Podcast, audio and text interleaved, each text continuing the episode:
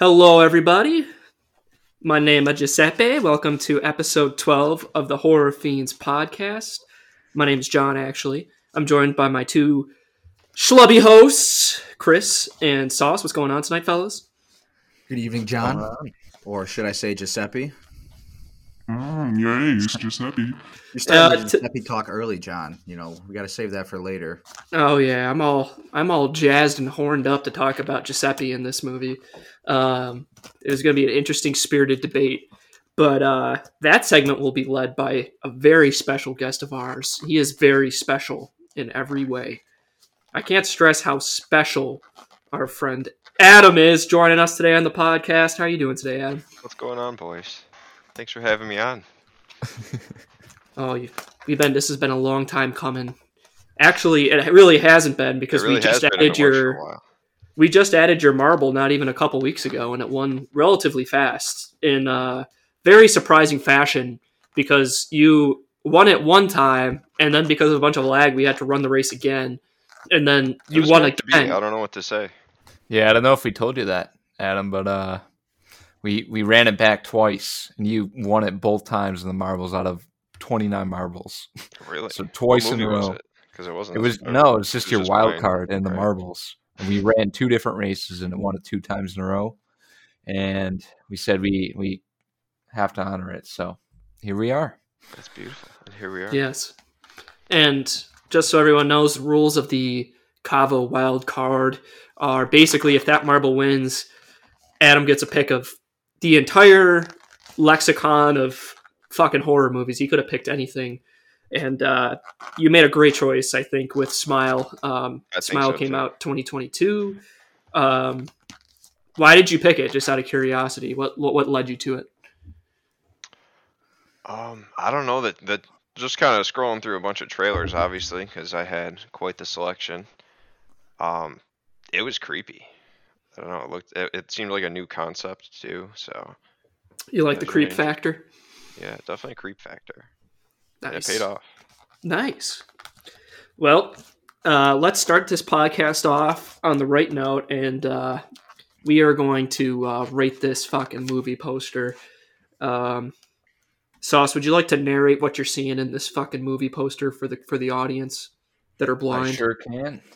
Um, so it is essentially um, someone wrapped in a body bag. It's a girl. Um, she has a very creepy smile, um, kind of some cuts across her face.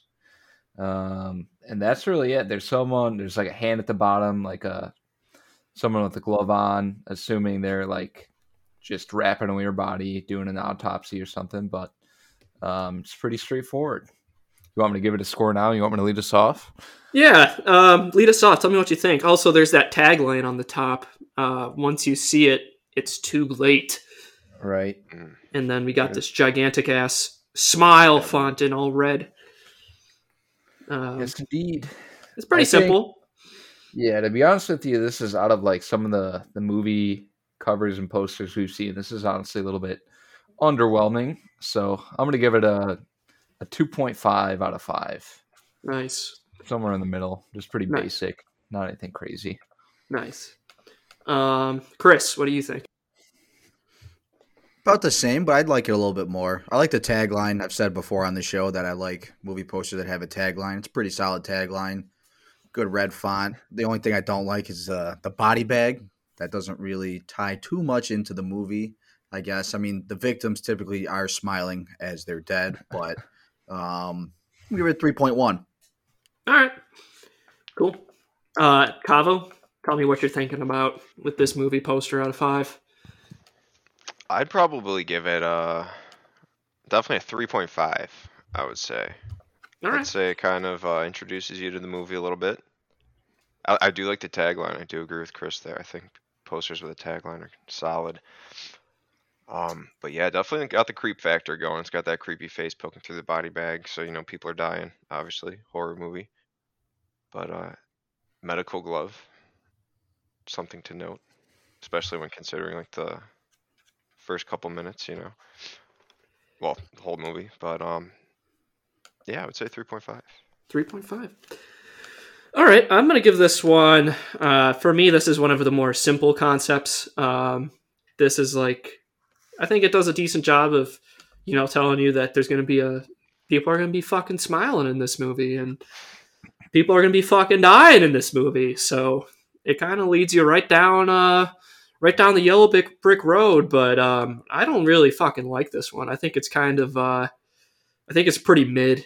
I'm gonna give this one like a like a 1.9. Um, I think there could have been something a little more inventive than just this bitch in a body bag. So, um, and she didn't even turn out to be that much of a character in this movie. So, That is true. yeah, it's all right. I mean, it's decent. I, I just wish they could have done a little more with it. So, anyways, that does it for our uh, movie poster segment. Um, now I'll go into a little bit of detail about the uh, the plot and um, basically this is a um, I, sh- I think I should say too. Uh, I always forget this fucking part. This is a first time watch for everybody here, correct? Obviously, Yes. This movie came Okay. out on September came 30th, out. John. Yes. Um, this is a brand spanking new movie, so this is less than. Uh, if you're watching this way in advance, this is less than uh, a couple months old here, and um, it's definitely the newest movie we've recorded to date. So yeah, first time watch for all of us here. Um, I think we've only had that happen a couple of times actually. Out of the uh, this is the first. This is episode twelve, so I think we've only had it happen like once or twice before. So we got some new territory coming in for the uh, Horror Fiends podcast. Um, but the movie starts off with a rather uh, strange shot of a woman who is face down in bed, sideways, who has been uh, partaking in the smoking of copious amounts of darts, and she has been uh, popping plenty of perks. She is a huge uh, Pump fan by the uh, by the look of her. And uh, we cut to her daughter, who uh, seemingly has just watched this person who we can kind of assume is her mother fucking just OD in her own bed. Then we have a pretty stark jump cut to her, this little girl, as an adult who is now a doctor uh, working at a hospital. Her name is Rosie Cutter. Do I have that right? I thought it was just Rose. Yeah, it's Rose. It's just Rose. Oh, okay, it's, it's It's Rose. Cotter. Rose Cotter. Fuck. And I yeah. also don't think she's a doctor. She's like some sort of a psychiatrist, right? Well, she's a doctor. They refer to No, her as doctor. Dr. Cotter. Doctor. Okay. Yep. So she is a doctor functioning at this hospital, and uh, we sort of get introduced that she is a uh, sort of like a psychotherapist, or she's sort of like an evaluator of. I don't think psychotherapist is the exact word for her, but she is basically a like. Uh, no, she's a psychiatrist. oh, okay. She's a psychiatrist. She's working in like um, right.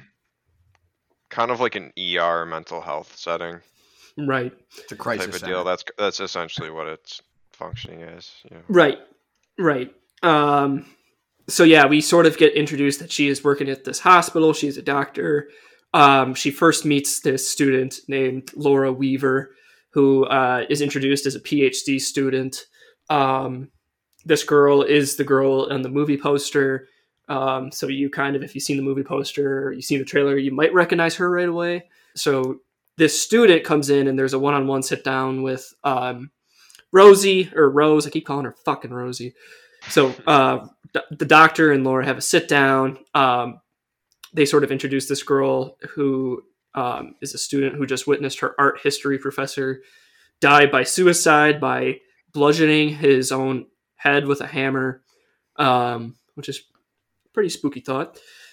Laura claims that. Um, I, actually, I, I'm skipping right over uh, our boy Carl.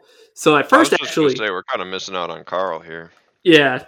Well, fucking Carl is just a uh, he's just a goober who uh, is basically just like repeating like I'm gonna die, she's gonna die, you're gonna die, like over and over again, and um, she pretty much is just like all right, like she kind of dismisses him as like oh that's just Carl, he's he's out of his mind, uh, even though he's sort of saying that yeah there's something there's death that's going to happen in this movie. So a little bit of foreshadow with cousin Carl, and then um, then we get introduced to Laura, the And PhD she says he's student. harmless too, even though he's yelling Right, things. right. Laura, back to Laura. So we kind of basically that scene is just sort of a setup for Laura. So Laura comes in here and is a little more lucid than Carl, is explaining to Dr. Rose that essentially she is seeing things like seeing like an entity that is out for her no one will believe her and that this thing is going like coming after her stalking her and that she is going to die and then we sort of transition into uh, what i would consider is a great opener to the scene where it seems as though uh, laura sees something behind rose that immediately takes her to the ground in fear and she's screaming um, and there's like this dark shadow that kind of moves past Rose and goes after Laura. Uh, Rose or the audience, we can't see anything going on, but immediately goes over to Rose, or sorry, to Laura, and um, basically possesses her off camera. And then Rose calls for help. She sees Laura just standing there with a gigantic fucking smile on her face. Uh, clearly, something is up with this bitch and uh, she has a shard of, I think it's like a broken pot Yep. or gl- piece Yeah, of glass. Yeah, there was like a pot that fell and broke. The Flower pot. yeah, Yeah. yep. And she uh, she kills herself right in front of the doctor by slitting her throat with this uh, sharp piece of glass or pot potted plant. Fucking carves herself from her left ear all the way to the other side of her neck and just offs herself right in front of Rose. And there's some very effective uh, sound effects. And then Rose is clearly traumatized by this chick just, you know, offing herself right in front of her like this. Right away, um, we're sort of opened up with a kind of a banger of a scene, sort of setting the tone that there's something going around killing these people, and uh, we can't see it, and it gives people a smile before they die. Um, and then we go into uh, a pretty dope fucking scene where they introduce the, Hold the on, we movie should- credit. We should stop there and just like talk about the intro. Kavo, is this your fucking podcast? Shut the fuck up. Sorry. Jesus Okay. Christ, we let him on for one episode and he starts taking the thing over. No, I mean, But yeah. John, you were you were right. They go to the title screen there. So They, they go they go right to the, the opening credits, which was actually a really dope scene in my opinion. I like the opening credits That quite was a bit. that was a sick intro.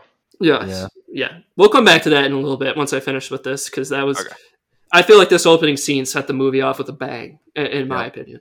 Oh, yeah. Um, so, I anyways, um, after the opening scene, this girl is dead. Laura is dead, and Rose is sort of coping with what she just witnessed. Her uh, supervisor, whose name is Dr. Morgan Desai, he's sort of like the head of the hospital, I believe, or at least of the uh, psychiatrist wing. He's sort of the head. Demands to give her um, a week off um, as sort of a um, I guess I don't know. I don't. Does he does he give her a week off right away, or does he does she kind of stick around at the hospital? She sticks around for like a day, like a day Yeah. or two, and then she starts. Like, well, I think it was a day. I think it was the next day. He kicks She- her out. Right. So she gets questioned by the cops. Then she goes home, comes back to work. I think the following day, and then that's when he tells her to go home again. Right. Yeah. Right. So yeah, there's basically she is not she. They sort of established that she is not 100 percent after seeing what she just saw in in with Laura. So um, she's given a week off. We are um, taken right back to her very nice house. Um, it's revealed that she has a fiance um, and she has a sister um, who is off screen, but we sort of introduce a little bit of the supporting characters here. Um, Rose um, is sort of established as a wine drinker, and she almost immediately starts seeing um, hallucinations of Laura just standing in like the dark corners of her house. And then uh, there's a jump scare where basically her husband comes home. His name is Trevor. He is a total dickhead, but we'll get to that in a little bit. Uh, fiance, yes, fiance. Um, so these hallucinations they seem to kind of continue here. There's a couple of scenes where oh, they also have a cat named Mustache who gets introduced.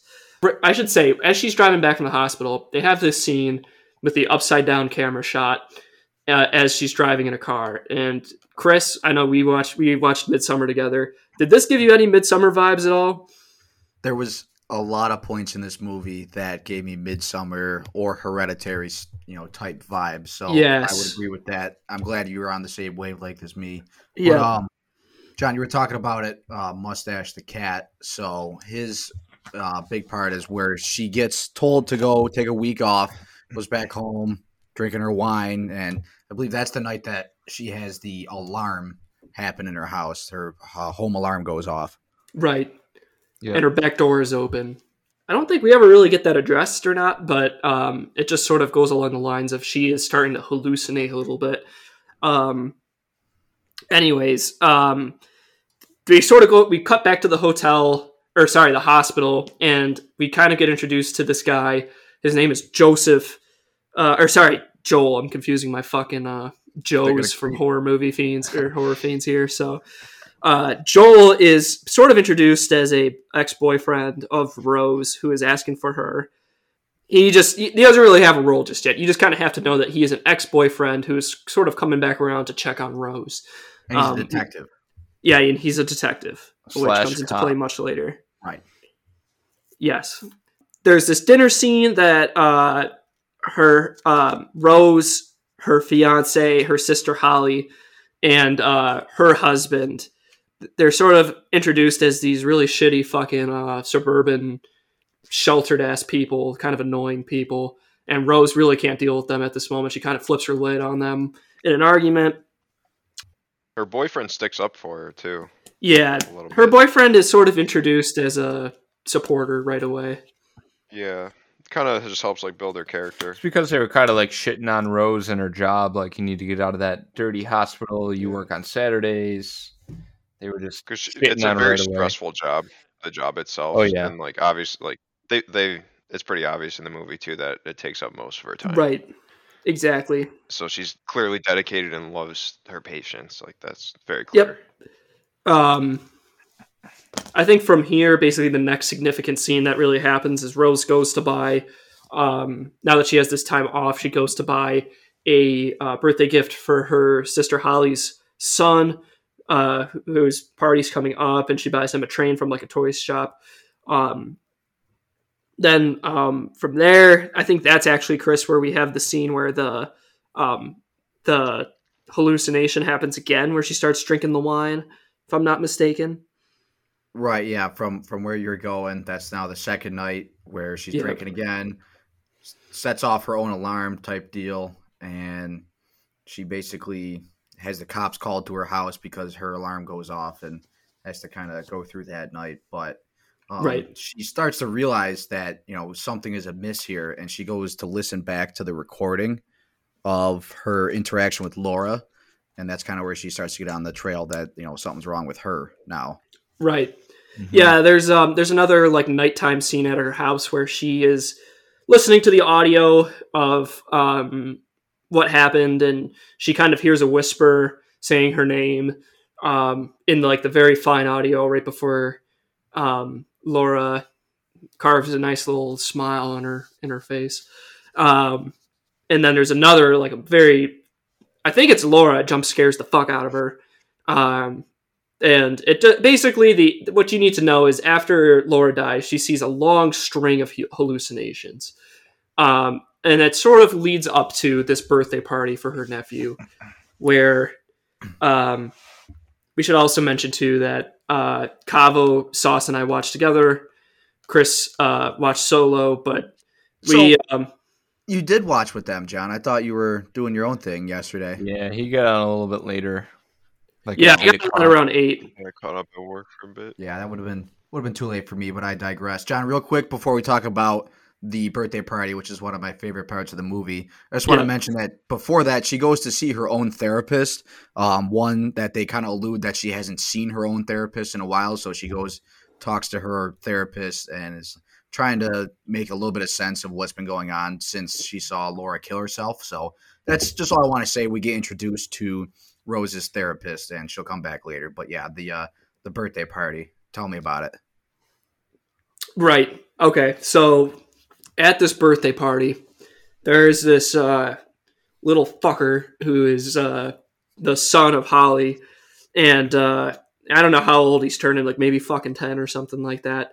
But uh, he's getting all of his presents. Seems to be a pretty normal birthday party. Then we cut to Rose, and fellas, we picked up right away that something fucked was going to happen at this party. There was There was no doubt about it. And they have this really interesting scene where they're singing Happy Birthday and it just keeps everyone's mouth keeps moving along with the song, but the audio seems to freeze and start repeating. Um, it was like an effect I've never really seen before, but I thought it was pretty cool. And that's kind of when you know right That away that yeah. something is uh, amiss here. And um, we eventually cut to uh, our boy, wh- whatever that little fucker's. I should probably get his name here. The little kid. It's like Lucas. It might be Little Lucas. fucker. I don't His think name is give him a name. Jackson. Sorry to anyone named Lucas out His there. name is Jackson, and uh, he goes to open the gift that. Rose got him, which should be a train that she purchased. But I uh, I sniffed this one out from a mile away because, uh, well, you see, old mustache. Well, he went missing, and uh, we we all knew that some you know mustache was going to show up somewhere, and sure enough, Rose made the mistake of accidentally gifting the corpse of old mustache to her nephew. So basically, this bitch Rose. is starting to lose her goddamn mind when she gifts a Fucking cat to her nephew, and uh, everyone at the party is traumatized. They're all looking at her like she's uh, fucking insane. Um, which basically this will last for the entire rest of the movie. And uh, she, in her basically in her stunness, accidentally trips and falls back over a glass table and just embeds her arms with glass, leaving her a bloody mess in front of this entire party. Um, so obviously, this is not a good look for Rose, um, and it sort of puts pits the rest of her family, particularly her sister, against her, basically for the rest of the movie. After this very fucked up uh, party that she just caused. Yeah, so from here they take her to the hospital to get her uh, patched up from this glass injury, and they sort of have like a bit of a evaluation of her, and they kind of tell her like what's going on. You know, like people are starting to get a little bit concerned. Um, what else? Rose. Okay, so from here, there's sort of a rift that's created between herself and her fiance, and they have this long conversation in the car. Her fiance basically tells her that, um, I mean, we were talking about this during the movie. It's like, what a fucking dickhead! Like he immediately is just like criticizing her and calling her nuts after she's trying to explain that there's something that's controlling her. Um, I should also mention during the birthday party scene, she saw the smile, a like a small child. Um, I'm not exactly sure who this is supposed to be, but it's basically uh, just a little kid with a gigantic smile, just staring her like at her like a statue before she falls. Yep. Um, so essentially, there's this rift now between herself and her her fiance.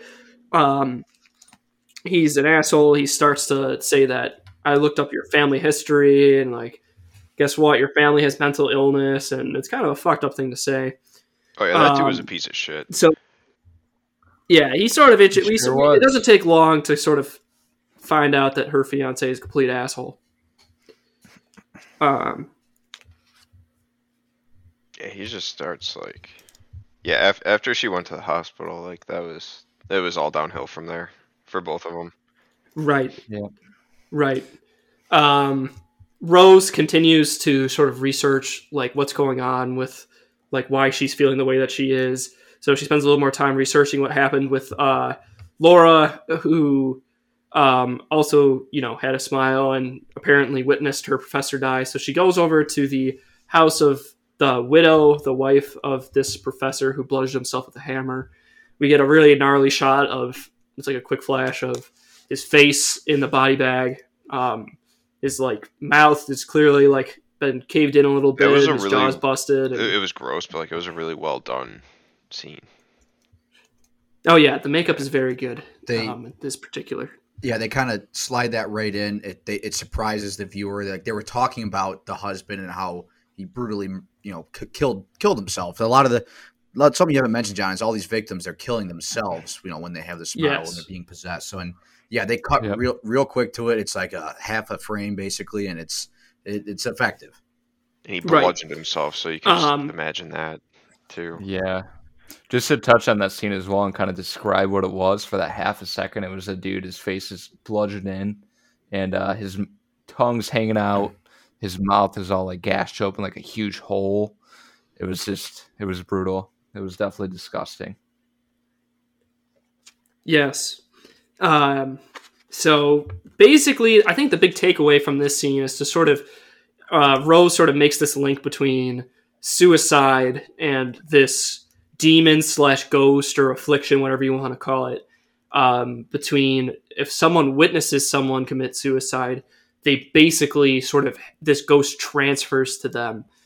Um, so, anyways, this doctor clearly had been he has drawings all over his fucking house. He's been like trying to sketch this ghost, and they all look a little bit different, but they all have a big old smile on their face. Um, so, anyways, we sort of established this thing as kind of like a paranormal type of. It's it's more of like a ghost demon that gets passed than it is like a um, something that's based in reality. I think you could say. Um, anyways, this wife kicks her out because she thinks that she's some sort of fucking freak. Um, which is another common trend of this movie is that Yeah, she everybody thinks mentioned, like, she is thought insane. she was like a groupie, like uh, you know, you know, like those, yeah, she thought she was yeah, like a those weird fanatic. fanatics that like follow serial Yeah. killers. She thought she thought she was one of Right. them. Right. So Rose, after sort of being distanced from her fiance, who sort of snapped on her and said she's genetically fucked in the head, uh, she just naturally moves away from him, which I'm glad, and goes back to this dude Joel, who is a cop, as we introduced before. She goes over to his house, um, and they sort of go and they further this idea that. Um, there's not just uh, one it's not like a one-off incident or a two-off incident there's a long chain of like i think they trace it back to 20 people um, and she uses his fucking police uh, portfolio to look it up five nothing i'll cut that out or i might leave it who the fuck knows Let's go. um, I lost my train here. Oh, okay. Let me make this quick point here about Joel. So, Joel, when we get first introduced to this motherfucker, he keeps telling Ro- Rose, like, you know, I can't do that. Like, I can't look at those files. And then Rose just goes, please. And then he's like, all right. And then he does it. And there's about seven or eight different instances in this movie where Joel is like shaking his head and is like, no, no, I can't do that. And then all she does is ask again, and he just fucking does it. The point is, Joel is like a cop who has access to in- insider information um, and sort of becomes invested in the. He sort of becomes in the know about this string of suicides and how they're kind of related.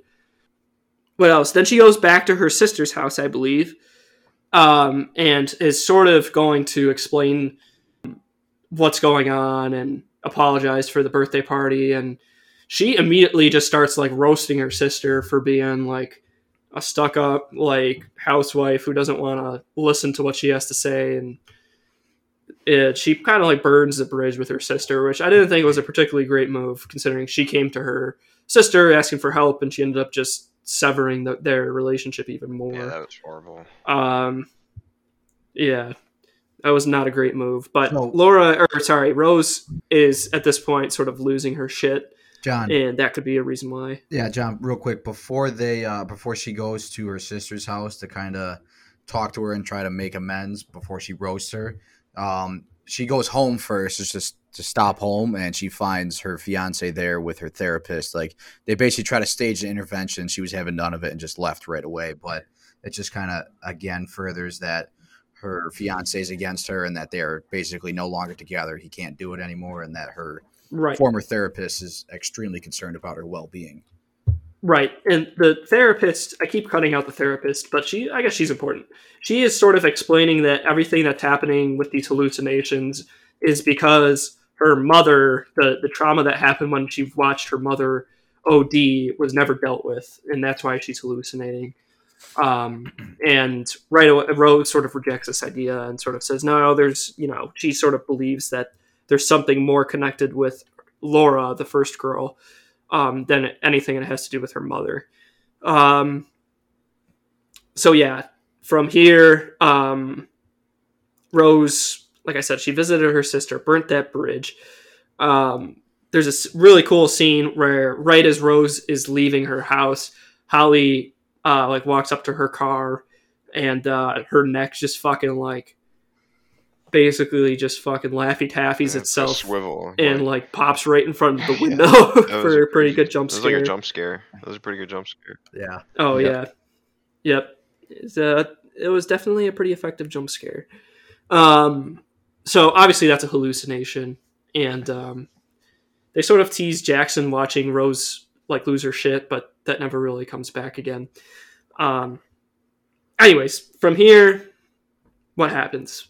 This is sort of like a, a lull in the movie. I can't really remember. So after she leaves her sister's house, she gets a call from Joel, kind of uh, furthering that he did some more research. And yes, there's like a, a strong link between people killing themselves, the witness, and then within a week, the witness will kill themselves. Sometimes as early as four days after witnessing the suicide, they will then go kill themselves. So they find Right. out though there's one person in this kind of link of people that did not kill themselves, but he killed somebody else. So they go talk to him while he's in holding in jail. Right, right. So yeah, this this fucker Robert Talley is his name. Um, somehow sur- is the only one who survived um, witnessing a suicide via the smile, the smile. Um, so essentially, they go to interview him at jail. Um, he sort of explains that um, I this this was kind of I didn't really like this loophole. It didn't really serve a whole lot, and it never really came back. But basically, because he murdered someone else, and there was a key witness to the murder, it can continue the the Smile chain without taking out old Bob Talley. So I think they say too that it was like it needs trauma to Right. spread. Did we find something else I want to touch on with this? Did we find out if that witness that watched um, Talley kill someone else did that person kill themselves?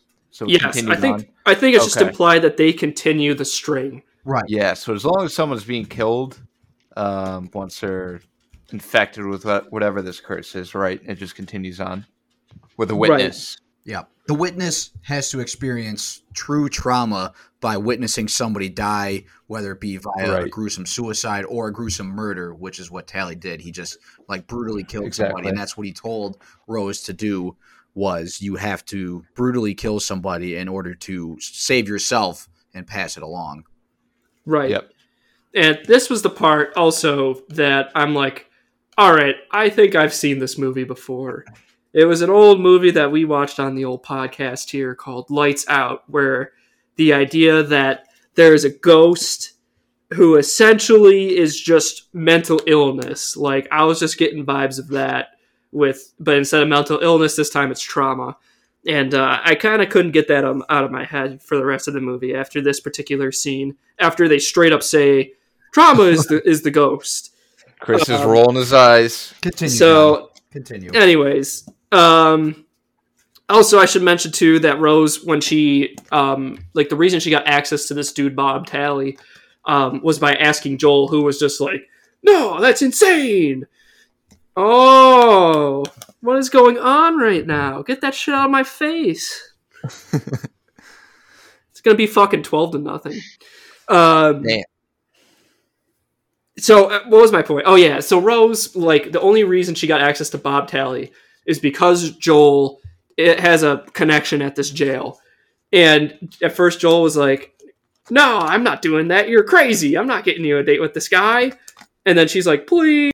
John, Okay. John, to your point about Joel being a pushover when it comes to Rose's request, I understand. Joel's a simp. I, I understand, like, I, I get your gripe with it, but you got to understand, they kind of set it up with that scene where he shows up to the hospital after first responding to Laura's death, and he's just kind of checking up on her. So they kind of He's set him up that more than checking he is still though. not over her, and he still has feelings for her, and that he's willing to do certain things to be able to kind of get back with her. So I get that he's obviously just kind of doing whatever she asks on the second ask, but they imply that he is desperate to try to get back with her.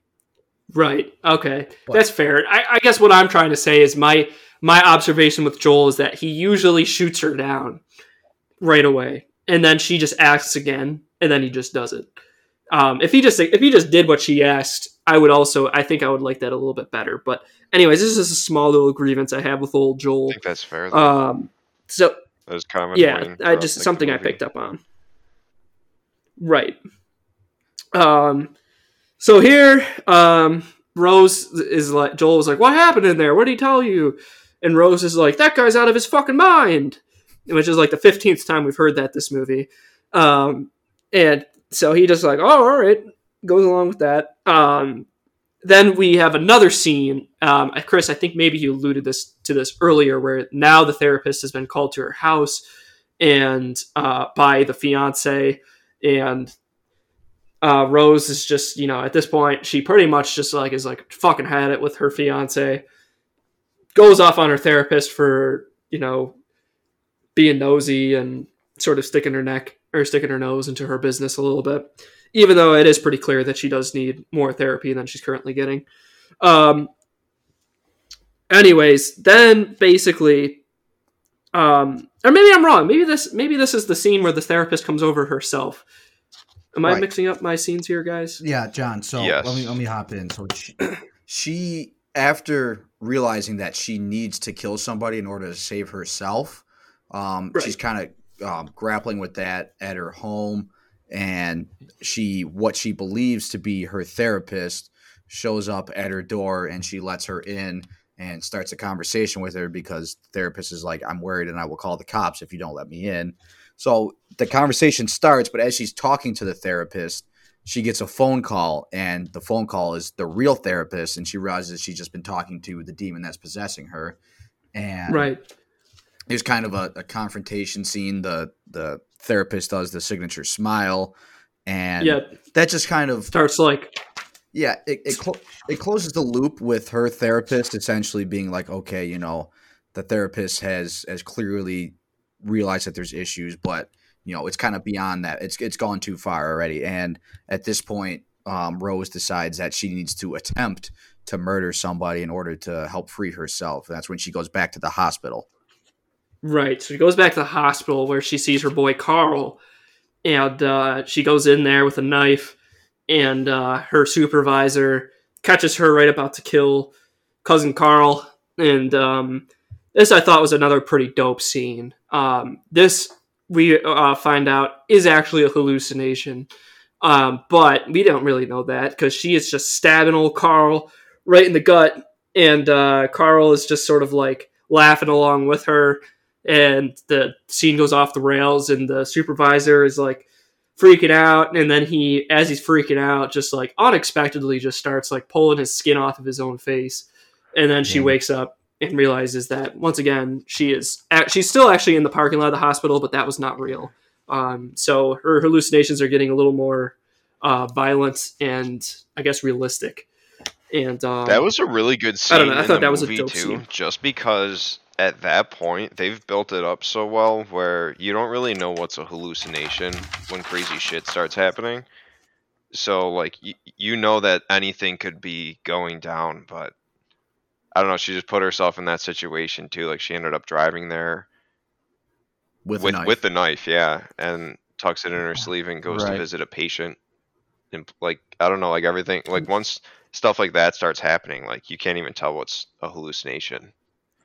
Right. And I actually Yeah. believe that because essentially too. her supervisor would have been the witness to Carl's murder. So I fully bought that, you know, that this was real. Like if it had just been her and Carl, maybe I would have expected it to be a hallucination, but the inclusion of her supervisor was a nice touch because um, essentially she was going to pass on that to the supervisor, the, the demon to the supervisor there. Um, but then in actuality, the real supervisor catches her uh, chilling at the hospital parking lot when she should be off of work.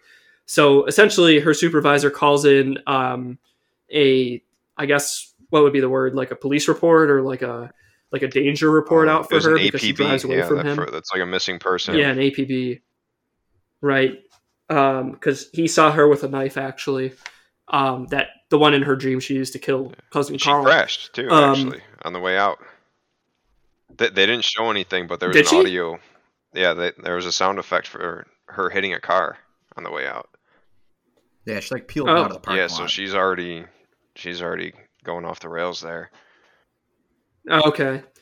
Well, She's been going off Absolutely. the rails. yeah. I mean, she's been she's been she's been spiraling for a minute here, Um, and then we sort of get like a scene where she drives, she decides to drive back to her family home, and she is sort of convinced now that the only way that she's really going to deal with this is to go back and uh, face the trauma of her mother ODing in that house. So she goes back to her family home, which is just a decrepit, vacant house, but um, the mattress her mother died on is still inside. Um, meanwhile, Joel's trying to call her, and obviously has probably received this APB. So Joel's calling, and um, it seems as though he's probably the only one who is looking out for her at this point. Um, anyways, she goes back inside. Um, she's looking around. She sort of waits for midnight. She gets like this kerosene lamp. Um, she chills there until she starts hearing uh, a voice coming from her mother's room. Um, it's actually a pretty cool scene where she sort of has like a discussion with uh, what she thinks is the ghost of her mother, maybe, or maybe she realizes she's talking to the demon. It's not super clear, but there is like the ghost version of her mother, sort of asking why she didn't help her when I when she asked her to um, call for help because she overdosed. Um, we sort of reveal that this mother was obviously a terrible mother, and that was the reason Rosie or Rose didn't fucking call her for didn't call for help for her mom. Um, so there's definitely some trauma mixed in there that kind of gets um, revealed to the audience there. Um, then we sort of go into this um, combat scene where the mother, the ghost mother, turns into this like eight foot tall version that looks sort of like a dude now. Um, it's a really weird scene. He just turns into a fucking like. If you guys have ever seen uh, The Conjuring 2, it reminded me quite a bit of. Um, it's what's the name of that fucking guy? Um, damn, there's there's a villain in that that looks very similar to to how the mother looks. Um, Yeah, the mother. it's like yeah, the something man, morphed into like this weird demon person. It's right? massive. So she, the, the demon kind of reveals its like form as like this gigantic, very tall figure, um, and she basically gets into a like a choke type of situation where the demon is choking her, and she grabs her kerosene lamp, whacks it over the head, uh, sets the demon on fire, and um, burns to death pretty gruesomely in the childhood home. And Rose is able to escape, goes back to the apartment of Joel where um, she sort of talks about how much she appreciates him and just wants to be with him for a long time and it's a very it's a very heartwarming scene and then of course we get the big twist that she is not actually talking to Joel right now she is still talking to Smile and from there it's revealed that that was sort of a gigantic hallucination again she didn't actually leave the house she is still inside of it and the the monster is still alive. So now she escapes, and guess who's just pulling up to the scene outside the house right now? It's old Joel.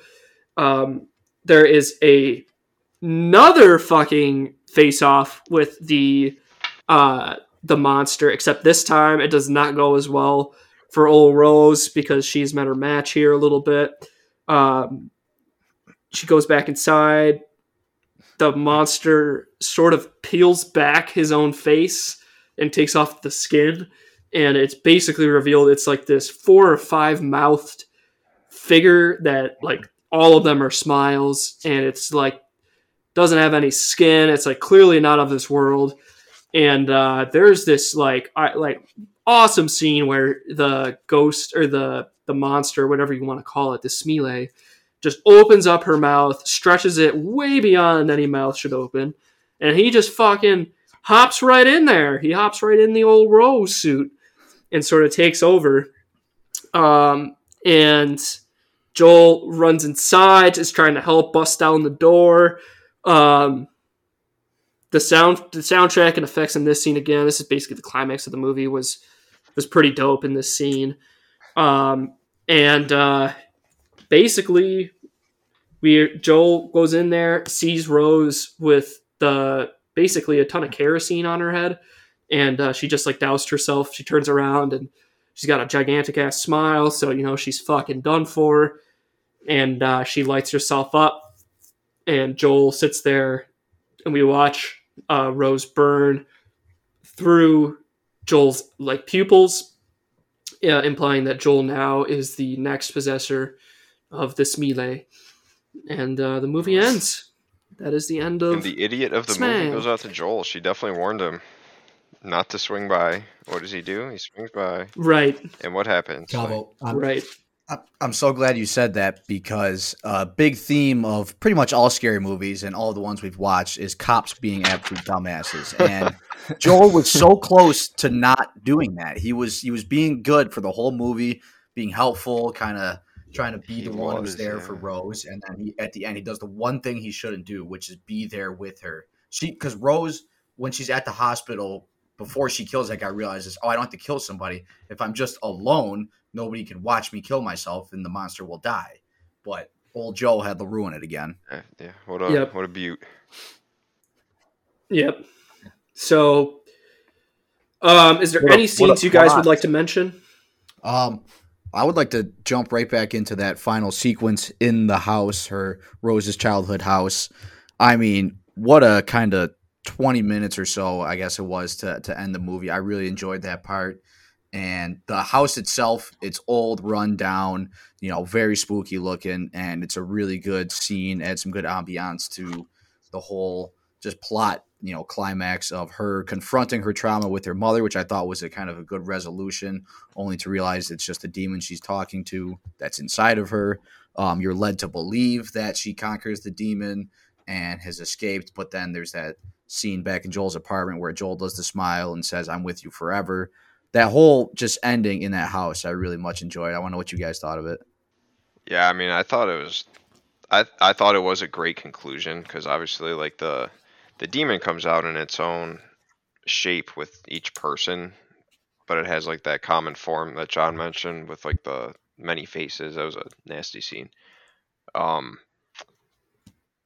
but yeah, so like the demon taking the shape of her mom uh, for obvious reasons in the movie, but uh, that was definitely a good closing to it.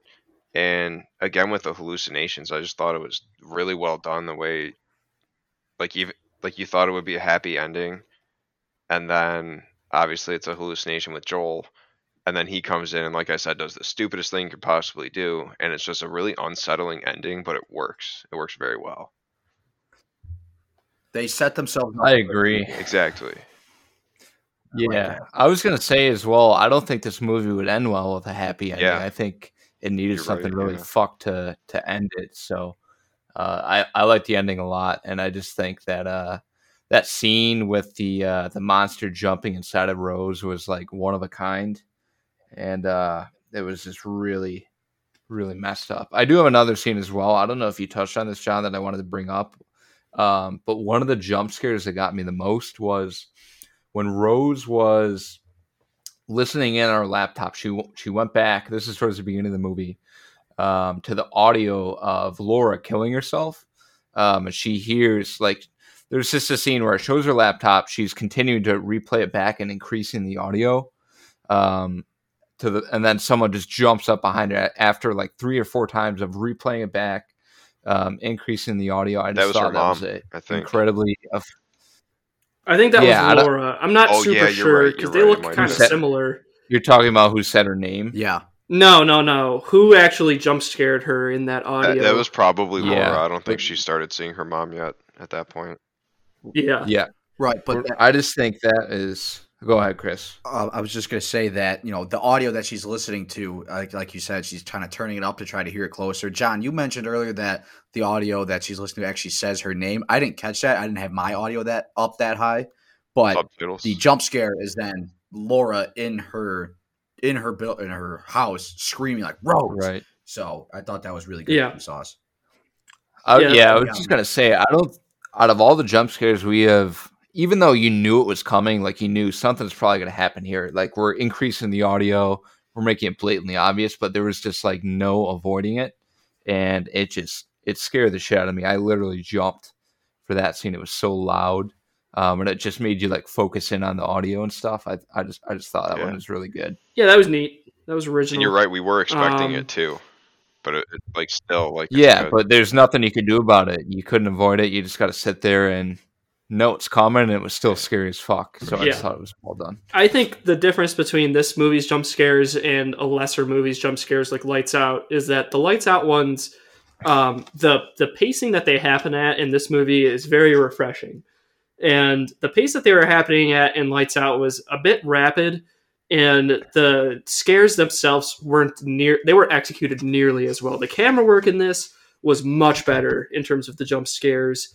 Um, I think the actual like quality of the you know like the the jumps in terms of like the overall audio like the setting that it happens in just everything about it was just very good um i think like that's Mhm. that's definitely a benefit of this movie is i think they're all very deserved and they kind of earn the jump scare with the setup and the suspense building yeah. is kind of what i'm getting at right now in this movie is just much they made better it come to or come Lights Out. together very well. Yeah. I think as a whole movie, I think it comes together pretty good. Like I think the tone that it sets in the opening scene is maintained, I think, pretty well throughout. Um and it, it occasionally gets improved upon, I think, too. So that that is definitely a sign of a good movie. so. Um, so yeah, I mean, is there anything else? I mean, I I kind of want to transition us into nominating a Giuseppe right now, and let uh let Mr. Cavo tell give us his Oh, thoughts I'll, on. I'll give us a I'll give us a few for sure. There's a couple that I liked though. There was obviously the intro. I thought it was a strong intro. It was creepy. Starts off with that short little um like vision flashback of uh the mom, and then you get Carl who uh, you kind of brings us into the Giuseppe factor here, but he's sitting there and he's uh you kind of think he's gonna play a big part in the movie but he's there to just to kind of set the ambiance to the whole uh, creep factor there. And yeah so like th- that whole thing and then obviously laura comes in that whole thing happens. But i don't know it really like you said like it really did set the tone and they they maintain that throughout the whole movie and you really don't know what's going to hit you next this whole movie. And and it's kind of the same with the intro but uh yeah what do you guys think about the intro I I really liked it, and I think the movie slowed down after it a little bit. So the intro got me hooked. I was I was all in, like ready, just chomping at the bit to find out what was going to happen next. And it slowed down a little bit, but the intro itself was fantastic. The um, depiction of Laura killing herself was very gruesome. You know, it's a rated R movie, so they did a good job of utilizing that. You know, a lot of a lot of blood, a lot of swearing in this movie, and overall, I really like the intro, especially the the credit or title screen that they roll is really good too, like we mentioned. Yeah, something I wanted to touch on as well. We mentioned this after the end of the movie. This is one of the longer movies we watched. It was almost two hours, and um, I know Chris, you said it kind of slowed down in the middle, but I think it did a very good job of uh, keeping you invested throughout. Like you were always, I was always wondering what is going on and what's going to happen at the end of this thing. So um, even though it's one of the longer movies that we watched, it definitely kept me on edge the, the entire time. It kept me invested. And then there's the the birthday scene, the birthday party scene. I mean Yep. that that the the way they kind of portrayed like someone with mental illness and like probably how they're treated by their family to an extent. You know, I f- like I feel like they portrayed that very well. And then like John, you mentioned this like like you just knew something was going to happen at this party. Something's going down at this party and we had a feeling it was the cat as well as we were watching it. But like, I don't know that that all came together full circle, and that really just um that was definitely like her t- like big turning point where other people started viewing her or stopped viewing her as a respected doctor and started viewing her as just plain crazy. But um, I think that whole scene was Right. Just very well done and really moved the plot line forward too. That's a good point. I think it's time to nominate. Let's let's let's try to pin a Giuseppe right here, Oh, boys. this is this is perfect. this is going to be an interesting debate here. So, Cavo, you mentioned right away cousin Carl, Oh, and um, I think Carl hits a lot of the marks of a, of, a- of a of what I want in my Giuseppe's. He does. Chris, are there any Giuseppe's that stood out to you as you were watching this? So, John, I'm I'm glad you mentioned Carl. Now, you've been referring to him as cousin Carl. I don't think that's very fitting. I, I was referring to him as crazy Carl, and he is crazy Carl, But- but I just prefer cousin Carl. fair. And I think crazy might be a bit mean because he was just a mental health patient, but that was, you know, the alliteration was there, and I And he it. got abused. Um, let's not, let, let's uh, give a little shout out to Carl there for taking a nice beating. Yeah. Yeah, he did. That was uh that was definitely abuse by a you know medical professional by what she did to him. We didn't really touch on that scene, but um yeah, Carl was my first nominee and was very early on. My second nominee and my only other nominee is Mustache the cat because his name is Mustache, and Oh I- yeah, I expect my Giuseppe's to have a mustache, so uh, he's my other nominee. that's a sleeper right there. That's, That's a sleeper. Sauce. Uh, who was who was your uh, who do you want to pin the Giuseppe on? I agree with Carl. I think it's also an honorable mention we didn't talk about. So, uh, Rose's sister's husband is that dude? His name was Greg, right? Yeah, His name. right? Let me Greg get his name. Greg? It is Greg. Greg. Yeah. So, so Greg was played the role of total simp and just was obedient to whatever his wife said. He just eventually gave in throughout the entire movie and his small limited roles. Um, so I think that dude could also be nominated as Giuseppe. So I don't know. I don't think there was really a dominant one. You could also say Joel as well was a Giuseppe. Um, I, I don't know. I think this is a tough one for me to to really pinpoint the the true Giuseppe. John, I know you This like, this is a tough one. You liked Joel, didn't you say, as a Giuseppe? I mean, when we started, the, when I first saw Joel get introduced, he was giving me all the vibes of a Giuseppe. Um, he was he was picking him up and putting him down. He was trying to hit on his ex girlfriend. Um, he's a cop that does whatever she says if she asks him twice. Um, at the end of the movie, I think he's too much of a main character to really give him the Giuseppe this movie. I agree. I think the likes of a Carl or a Mustache or a Greg the Simp. I mean, all three of these guys really check off the boxes, and I, even the fiance. gonna say the um, I fiancé can't even remember that bit, dude's yeah. name. I, like a lot of the male characters have lots of Giuseppe-ness in them. Um, even her supervisor kind of is a Giuseppe, but you know, I, I don't really want to give it to him because he didn't really act like a Giuseppe a whole lot. I think in terms of just like pure acting and and the role of the character, I think Greg the Simp probably best defines it. And then Carl, um, if I were to nominate them. But I think the one thing we all had in common was that we all thought of Carl. And I think we should give this one to Carl. I I- unless you guys you guys want to argue that. I think Cavo gets the tiebreaker. I, I, I'm curious what his uh, number one Giuseppe is. Oh I agree. Let's leave it up. I to always Colin. end up as the tiebreaker somehow. Um, well, for sure, it's definitely between Greg and Carl. And Carl does check all those boxes, I have to say. I would have to. I'd, I would have to go with Carl here. Yeah, w- with a real close second for Greg though, because he he did provide that comedic value. It's in some parts, kind of loosen the tension a little Yeah. bit. With Yeah, what, uh, what, did, what did he say? he was very awkward. He said something. He was just a very awkward guy. he he said something at the party. Um, what did he? s- Do you guys remember? He said Oh. something ridiculous, and Sauce, you were like, "That is the most Giuseppe shit ever." And I can't remember I what remember his him saying was. that. Yeah, I don't. I don't remember the line though. But, but yeah, he says it. Yeah. You're, just kind of cringe a little bit. And you're like, oh, that's- that's getting into the Giuseppe territory there. Oh, Well- man, this is gonna kill me. At the end of the day, John, it doesn't matter. He's not Giuseppe. It's Carl. Yeah. Yeah, good Carl point. was Carl. introduced as the Giuseppe, and I, I think he's got to finish that way. Yep. Yep, he went in a Giuseppe Alright. and he went out a Giuseppe. So And we have our winner. that's uh. that We was have our winner. Um, All right, let's. I think we should. Uh, we should keep keep moving right along here, and uh, I think it's about time that we nominate the villain of this movie. Um, I, I guess I will lead us off first. I think this is going to be a fairly simple one. This will be the Smile, or whatever you want to call the monster.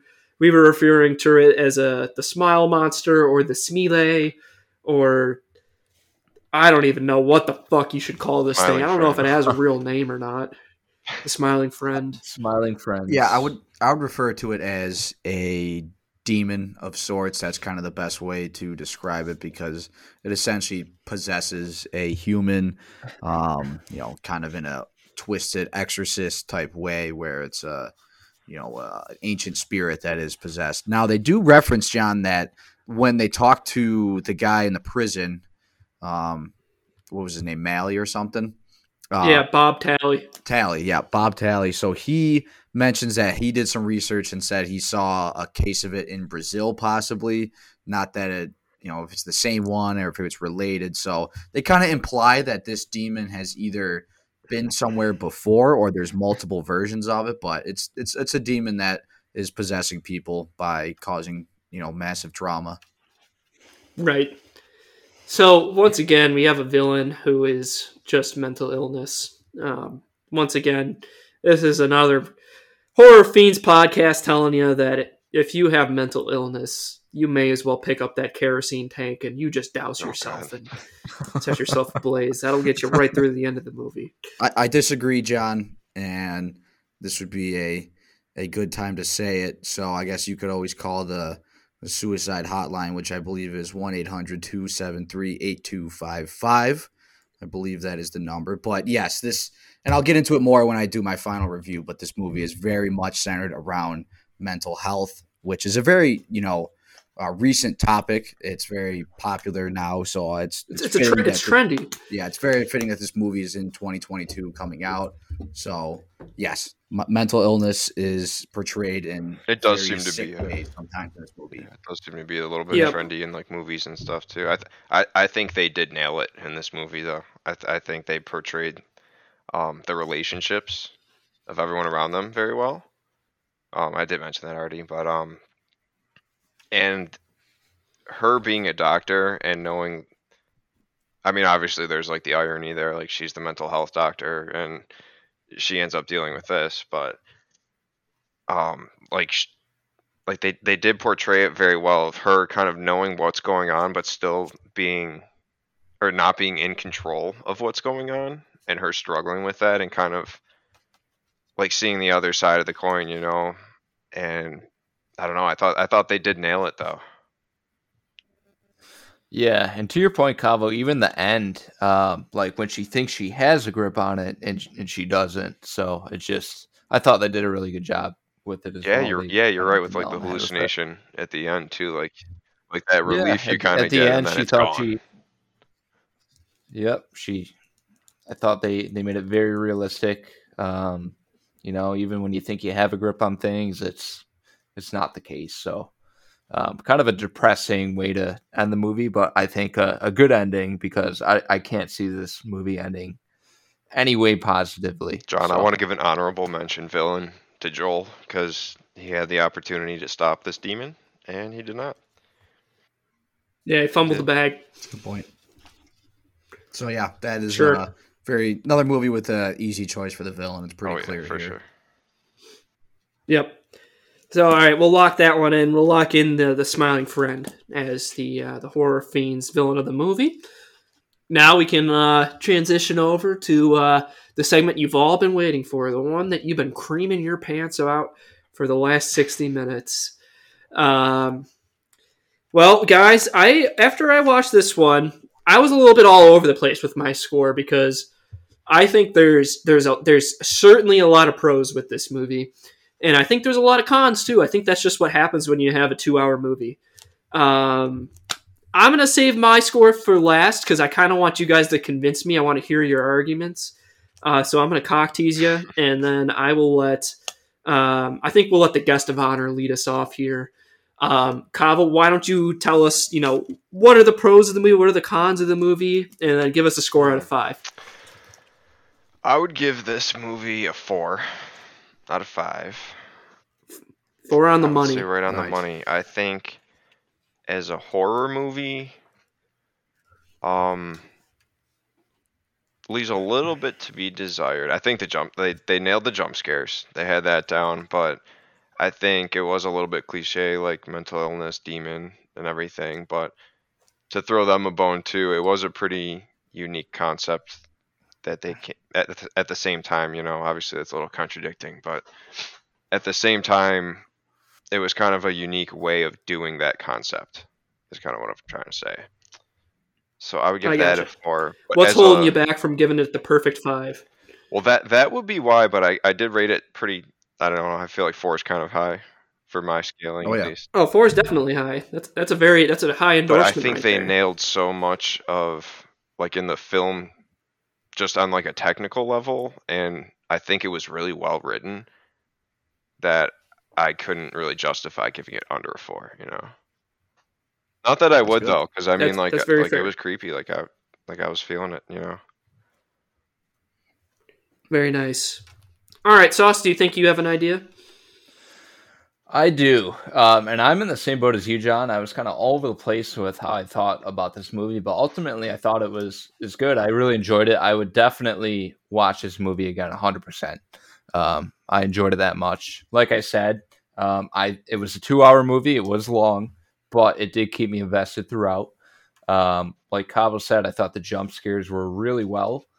Um, I don't know. I've thought what I thought about the acting. Um, I thought that Rose did a really good job. Some of the supporting casts were a little bit weaker um, throughout the movie. Um, so I don't really know how I feel about the acting. The camera work, though, however, I thought was great. Um, they had a lot of just interesting and unique scenes. I really loved the the opening scene where with the camera angle where it kind of cut from um, I believe it was Lauren when she was slitting her neck. It started off the camera peered at, her ear and then kind of went across her neck. So I thought that was really well done. And there was just other unique camera scenes that I mentioned the, the driving Um, scenes too. Yeah, the driving scenes, um, just uh, like some of the upside down scenes, I thought were really cool, really unique. I thought um, was like a sig- signature throughout the movie. Um, some really good sound effects throughout the movie as well. I thought like to my point, the the opening scene when she was slitting her neck, there were some crazy sound effects, um, just really weird sound effects, really creepy sound effects throughout. I don't really know what I think is holding this movie back. I don't know what I would change about it. I don't really have any cons that come to mind. Um, I just don't know, but I'm definitely going to give it a high score. I'm going to give this movie a a 4.2 is where I'm going to land with it. Ah, the old four deuce. That's a good score. That's a good. score. Good score. All right, Chris. Definitely, definitely watch again. So, John, I can hopefully convince you a little bit here. Um, I did notice as soon as you mentioned it during your plot synopsis about the mental illness aspect that you you seem to enjoy this movie less than us, and I can sense that coming. I've sensed it coming already. Um, so this movie had very good cinematography, very good camera work. Um, like we talked about those upside down shots while driving, just some camera panning and creating some suspense by the camera work. The audio slash score I thought was really well done. You know, I wouldn't say it's anything too spectacular in the sense that you know you get your typical eerie strings sometimes, some ominous noises, creepy music, stuff like that. So you know, it wasn't anything out of the box, but it was well done. So I think they deserve the marks for that. Um, I thought the plot and concept was really good, and I will agree with uh, you guys that I think this movie was a little bit longer than I needed than it needed to be.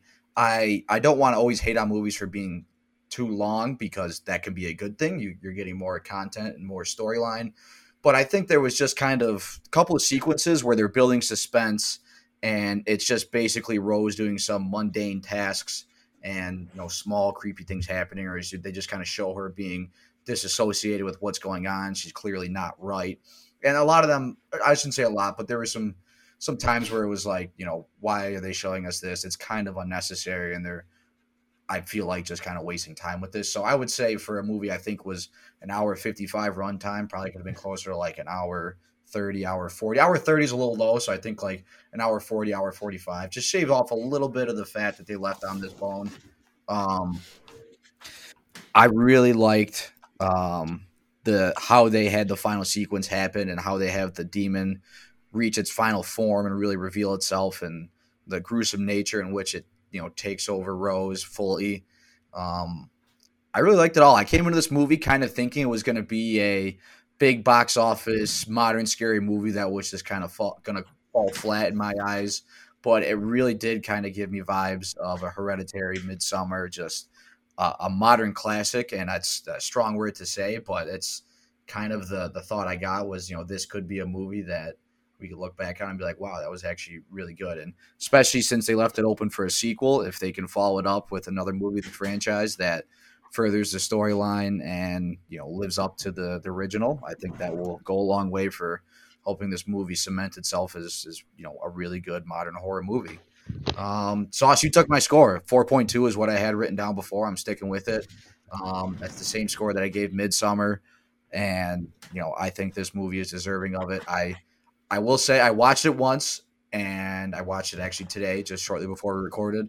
I will watch it again. I will make sure of that with my seven day free subscription to Paramount Plus. Plus, and I would recommend anyone out there um, who has an email that they can sign up for Paramount Plus to go ahead and get the uh, the free trial and watch this movie. So um, that's the long and short of it. And I'm actually real quick, guys, going to give you my favorite scene. I've got a uh, something coming up, and I'm going to have to to probably miss the end of this episode. I'll let you guys like close it out, but.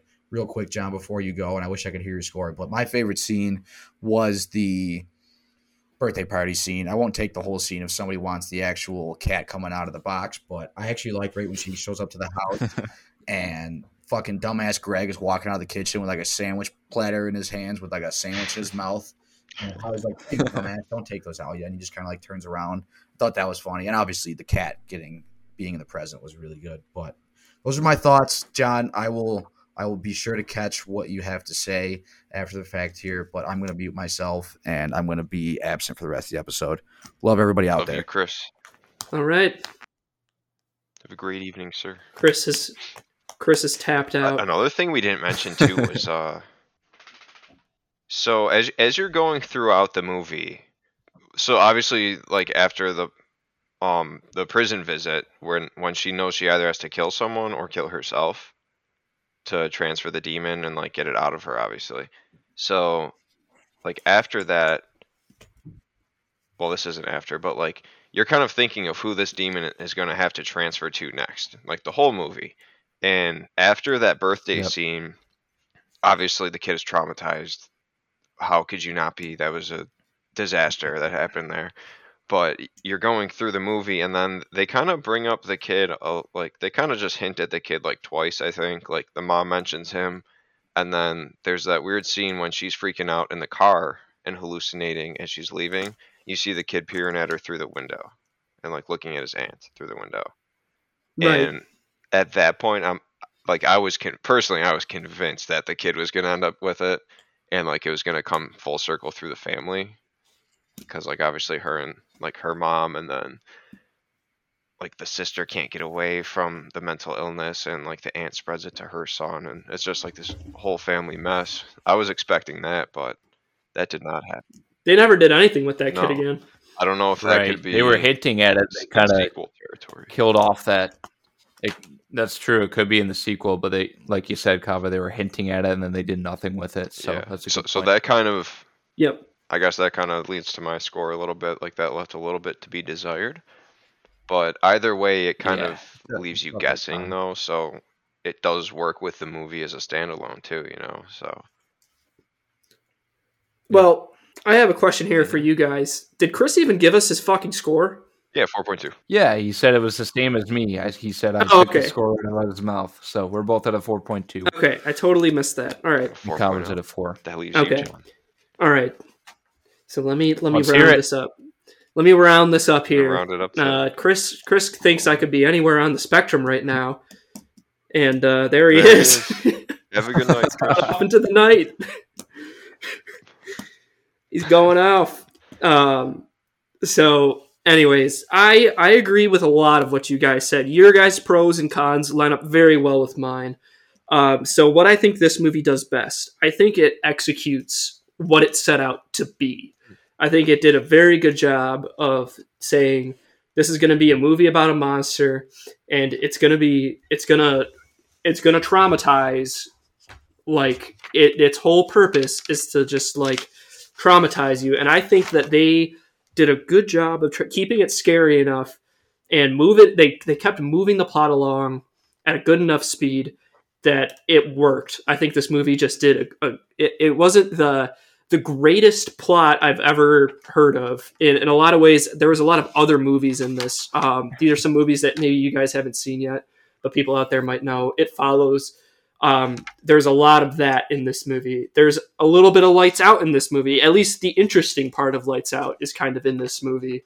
Um, the villain itself was actually a really cool concept, but also is kind of reminiscent of another movie called It Follows. And I, the one thing that I might knock it for is a little bit of that originality because I think it pulled a lot from modern movies, but I think it all works together well, and it never feels like it's um, shoehorned in or it, it, it's not really earning the the impressive things that have been done before. So I think overall, in general, I really like the idea of basically let's use a bunch of modern horror movies that work and kind of combine it into one. Um, I think the monster design at the end was dope as hell. Like the CGI looked great. The effects look Um, him getting yeah. into the I, mouth. I think they- the they effects did were a awesome. Great job on all of that. Yes, they never looked cheap.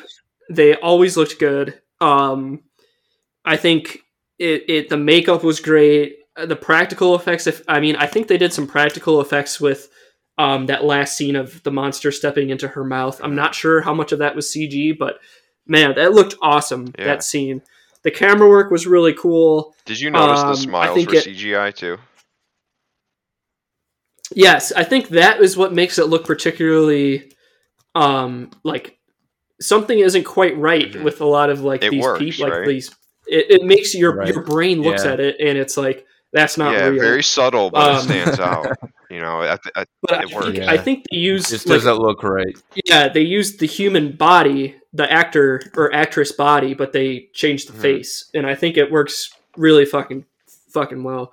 Um, I thought that gr- the chick from the beginning, Laura, like she was creepy as fuck. That Yeah. intro scene was creepy as fuck. I liked the fucking the opening credits was fucking awesome with the effect and like the smile, like like thumping really hard. Like I thought that was fucking dope. Like that had me pretty psyched from the get go. I also came into this expecting sort of a run of the mill, um, sort of lights out spin off, which you can maybe argue it is in plot, but in execution, it is much better than that. Um, the, the things that hold me back, Sauce, I agree with you 100%. I thought the acting of the supporting cast was pretty average. Um, nobody was offensive, but I mean, the sister, I would say, was almost bad. I didn't like the way she delivered her lines. Um, what else do I have to say? Um, the ending scene with Joel kind of pissed me off because he understood what was going to happen or how this monster works. And he sat there and pretty much just fucking walked himself right into that trap. And then the movie ended Yeah. on that. I wish there was some one other scene that sort of left you like with your mouth open because that ending didn't really impress me. That ending scene with Joel watching her burn herself Do you alive. think it'd be better if Um, they, like they left you questioning a bit if Joel even got the demon? Because you do know he knows about how it works. I wish this movie ended without Joel going into the house, or maybe the last scene that we see is Joel walking into the house, the door closes, and you hear maybe you hear like a match flick, and you start to see the house go up in flames or something like that. I, and they left it to the viewer's imagination as to what actually happened in there and what we're actually. Well, no, I mean we watch we watch her burn through his like retina or his like you know Yeah. like you kind of watch her reflection be set ablaze, implying that she's fucking dead and he just witnessed it, so it's going on to him.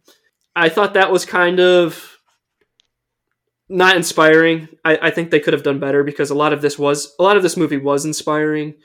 Um, a lot of the hallucination scenes I think were particularly some of the best.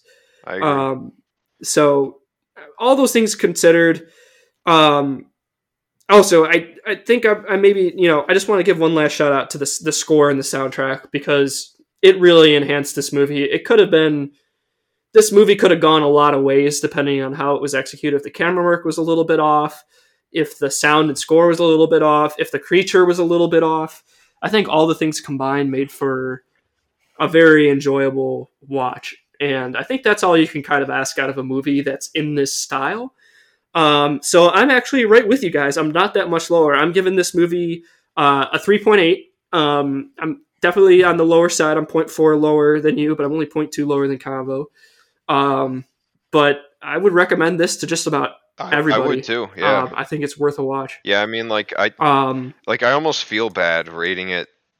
I mean, four isn't low, but like I almost feel bad rating it a four. But they did kind of fumble the bag at the end when it came to closing out that storyline with Joel. You know. a killer ending to go with a lot of the execution of this movie would have put this over the top Yeah, for me. For Um, sure. I But- agree. it, it's it's still enjoyable. Um, the rewatch value on this, I'm not so sure how you guys feel. Sauce, you said you would definitely watch it again. I think Oh, I yeah. would too. I'd watch Um, it again this is a with great someone theater for like watch. the first time. You know. Sure. Yeah, like I don't know if for this is like a I think this I is go a to good your theater house and watch. we watch this one day type of movie. It's like I don't know, like it, it was creepy. Like it was creepy the first time going through. There's good jump scares. It it, wa- it was enjoyable to watch. So you know, I don't know. I'd watch it again though. Right. sure. Right. Yep. So overall, that puts the uh, the horror fiends crew. Let me get our aggregate score here. Yeah, that puts our our podcast at a four point zero five.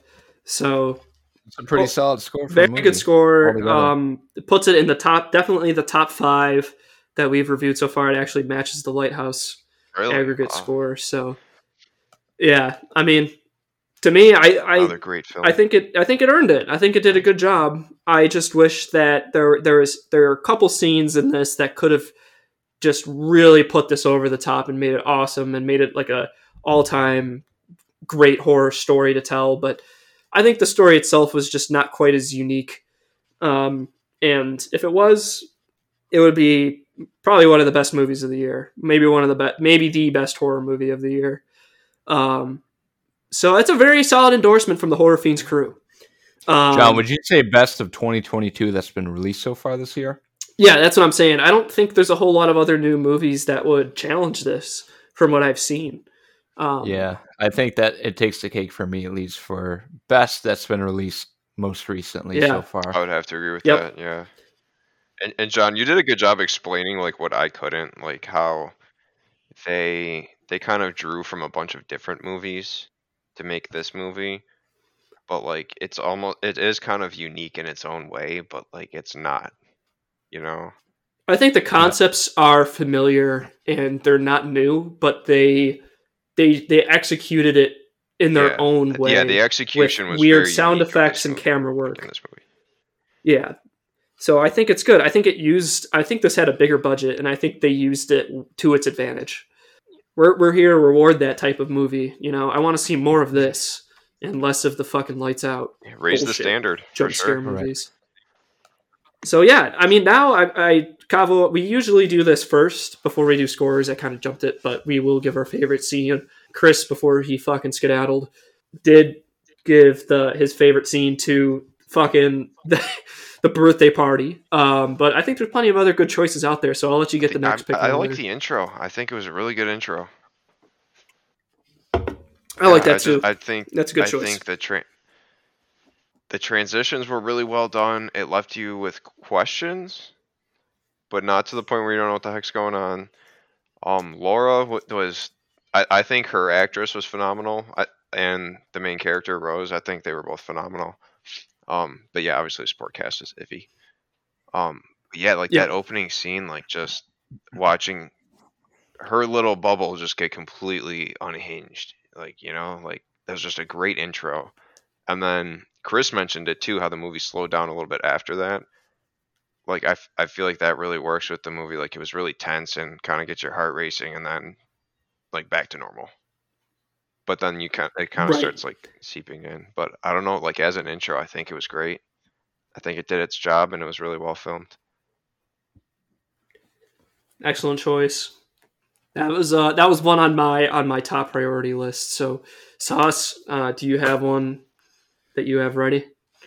I do. Um, and definitely Cavo took, if he was going to pick that one, I was going to pick one. Um, for sure. The opening scene between this, the, the camera work, the, the sound effects, um, just a really ki- creepy kill scene. That was just well done. It had me invested from the beginning of the movie. So that was definitely a, a top scene for me for sure. Um, maybe one of the best opening scenes, I think, to this point.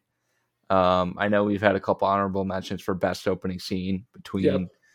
Um, Possessor was one of my tops, but that one might take the cake. I'm not sure. Yep. Um, but if I had to pick another scene for me, um, I would say the I already mentioned the scene as well, but the the jump scare with the the laptop where she's continuing to replay the audio over and over again with Laura killing herself. She just briefly hears her name being said.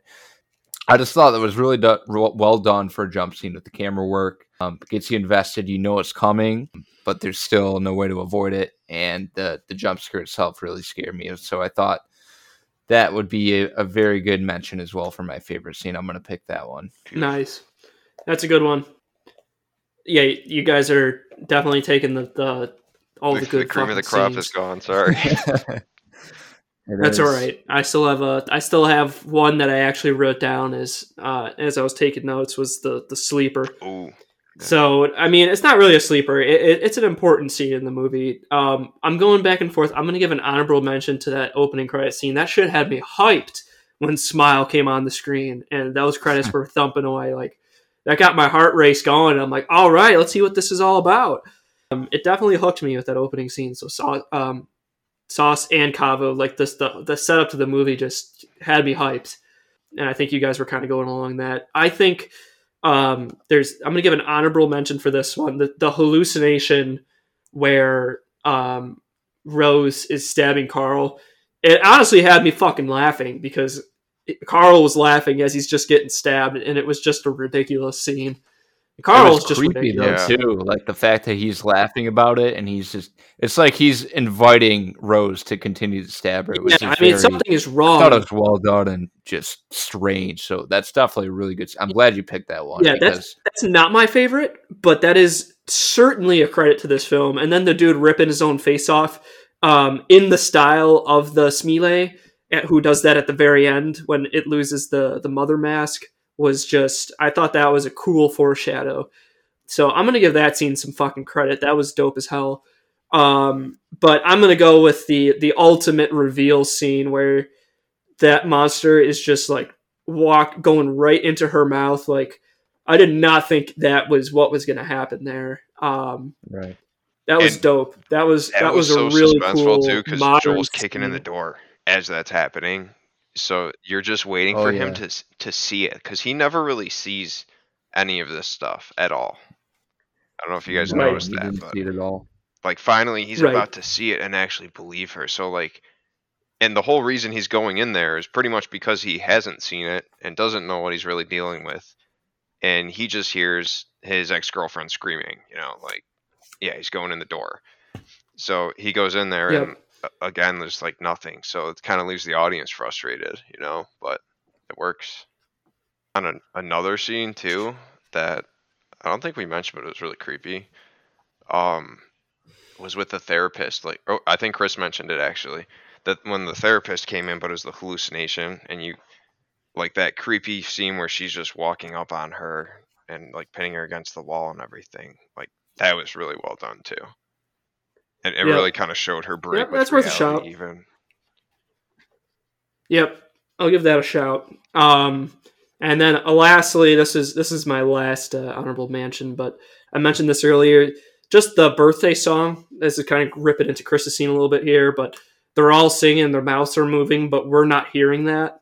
Um, I don't know. That was just trippy as fuck, and uh, I love me some trippy ass scenes in horror movies. that was good. That was So- good. that's that's definitely a worth a shout out. So all in all, go check this fucking movie out if you haven't yet. It's worth a it's worth a watch. Get Paramount Plus, sign up for the free trial. Watch watch uh, this movie if you can. Um, and have yourself a good time. Have a buddy watch watch it with you. You'll have you'll have fun with this no matter who you are. Um, Yep. And um, I think that just about wraps it up, fellas. Are we missing anything? Sauce, am I missing any segments? Yeah. We didn't do spooks and goofs, John, but I don't know if you want to, since Chris isn't. Oh yeah, I can do some spooks and goofs real quick. I got it right here. I do have a quick goof. I since this is my honorable scene, I do want to. Yeah, shout it out. Um, but for a goof, um, that scene that I mentioned is my favorite scene. So when Rose is reviewing the audio tape of her encounter with Laura, uh, she increases the volume tones. Um, or I'm sorry, she increases the volume. Tones indicating a change in the volume are heard, and a graphical indicator shows it reaching maximum volume level. A few seconds later, somehow the volume increases even further. So even though the volume was at max, they continue to increase the volume, which is a goof. Probably something they messed up, but um, the volume is already maxed and the, the volume keeps getting louder. So Right. Interesting. I did not pick up on that. That that Yeah. I I'm just now realizing happened in the movie. I can picture it now. Yeah, so kind of something they fucked up with. Not something I mentioned. Kind of um, is a little shot to my my favorite scene, but that's all right. I still thought it was a very well done scene nonetheless. Yeah, the scene was good enough that you wouldn't really pay attention. I, I did no, not catch I that. didn't. I'm surprised. Um, Right. But That's a good catch. I will hit you guys with the spooky trivia. It's time. So basically, I think you guys all know this. Um, if you're on any type of social media or you're watching any type of sporting events, they had fucking paid actors go out into the crowd and just sit there and smile on camera during a baseball game. Um, they did one on fucking Good Morning America on ABC. Um, I think they did one. There was one other event I remember that specifically had people smiling on, but that was a really cool idea. I like that quite a bit. That was. That was Um, Yeah, that was cool. It's something unique. I definitely got the some buzz going on because I did see it on Twitter.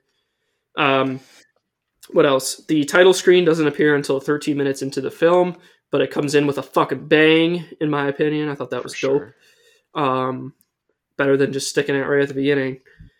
Um, what else? The cursed smile people wear bright pastel colors, while Rose wears dark, contrasting colors, showing the dis- the difference between happy and sad. That was something I didn't really pick up on. Wow. I guess that's kind of cool. Thanks. Wow. Guess. I guess so. Yeah. That didn't really blow my cock off, but uh, Well, I mean, like, what happy people would they be talking about?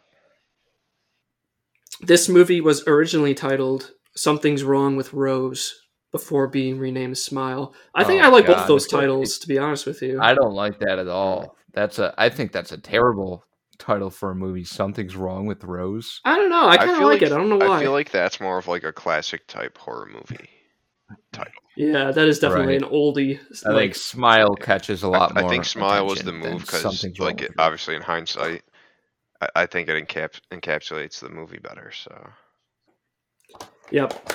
Um, and I'll catch you with one last fun fact here, boys. This is something we normally do, um, but I want you to I want you to think about this for a second. Um, oh, hang on, one more. This is also interesting. It was based on a short film called Laura Hasn't Slept, where they used the same actress as Laura in the short film. So that would actually be an interesting, almost like a prequel Yeah. concept. I'm kind of interested in what that what that's all about there. Right. That's Um, interesting. Oh yeah, it was cool. Um, this actual film is based on a short story by H.G. Wells, where a man kills a native man in a rural place and has visions of his grinning head always looking at him wherever he goes, and ends up killing himself.